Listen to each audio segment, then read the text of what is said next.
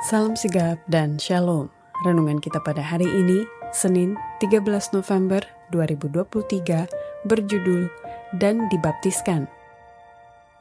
Ayat intinya terdapat di dalam kisah para rasul 2 ayat 41. Orang-orang yang menerima perkataannya itu memberi diri dibaptis dan pada hari itu jumlah mereka bertambah kira-kira 3000 jiwa. Pena Inspirasi menuliskan yang dimaksud dengan judul renungan kita pagi ini dan dibaptiskan adalah sebuah panggilan kehidupan yang praktis agar kita senantiasa tetap berusaha untuk menjadi kabar sukacita sebagai faktor yang menunjang kebahagiaan sejati dan sarana untuk memulihkan hubungan kita secara vertikal kepada Tuhan dan horizontal dengan sesama sebagai berikut. Pertama, setiap orang berani mengambil keputusan dan dibaptiskan bila mana kita mau memberitakan Injil, sehingga orang yang mendengarkan Injil itu akan menyadari adanya pengorbanan Kristus yang telah mendapatkan manusia dengan surga di salib Golgota. Pengorbanan Kristus untuk kepentingan manusia adalah lengkap dan sempurna. Syarat pendamaian telah dipenuhi.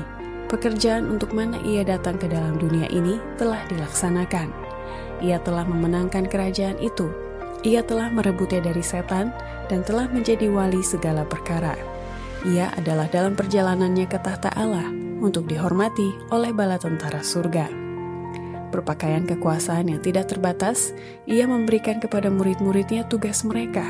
Karena itu pergilah, jadikanlah semua bangsa muridku dan baptiskanlah mereka ke dalam nama Bapa dan Anak dan Roh Kudus, dan ajarlah mereka melakukan segala sesuatu yang telah kuperintahkan kepadamu. Dan ketahuilah, aku menyertai kamu senantiasa sampai kepada akhir zaman. Matius 29 ayat 19 dan 20. Kedua, setiap orang berani mengambil keputusan dan dibaptiskan bila mana kita mau mengabdikan diri kepada pekerjaan kudus dengan memperkenalkan Injil keselamatan kepada orang-orang itu. Di atas pundak kita diletakkan satu tugas kudus. Penugasan telah diberikan kepada kita. Karena itu, pergilah, jadikanlah semua bangsa muridku, dan baptislah mereka dalam nama Bapa dan Anak dan Roh Kudus. Dan ajarlah mereka melakukan segala sesuatu yang telah kuperintahkan kepadamu. Dan ketahuilah, aku menyertai kamu senantiasa sampai kepada akhir zaman. Matius 28 ayat 19 dan 20 engkau diabdikan kepada pekerjaan memperkenalkan Injil keselamatan. Kuasamu adalah penyempurnaan surga. Ketiga, setiap orang berani mengambil keputusan dan dibaptiskan bila mana kita mau meminta dalam doa serta merencanakan dan melaksanakan dengan bijaksana pekerjaannya agar Roh Kudus membaptiskan duta-duta pilihannya dalam memasyurkan kebenarannya. Untuk baptisan roh, setiap hari, setiap pekerja haruslah mempersembahkan permohonannya kepada Allah.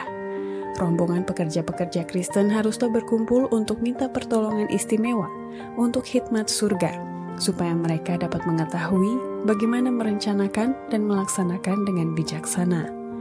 Terutama mereka harus berdoa bahwa Allah akan membaptiskan duta-duta pilihannya di ladang Tuhan dengan suatu ukuran kekayaan akan roh kudus kehadiran roh bersama pekerja-pekerja Allah akan menjadi pemasyuran kebenaran suatu kuasa yang tidak segala kuasa atau kemuliaan dunia dapat berikan.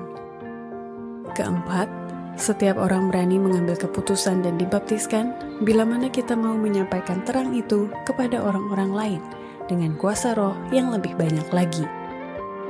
Di banyak tempat, pria dan wanita yang mengabdi terlihat sedang menyampaikan kepada orang-orang lain terang yang telah menerangi jalan keselamatan mereka melalui Kristus, dan yang sementara mereka membiarkan terang mereka bercahaya, seperti yang dilakukan oleh mereka yang telah dibaptiskan dengan Roh pada hari Pentakosta.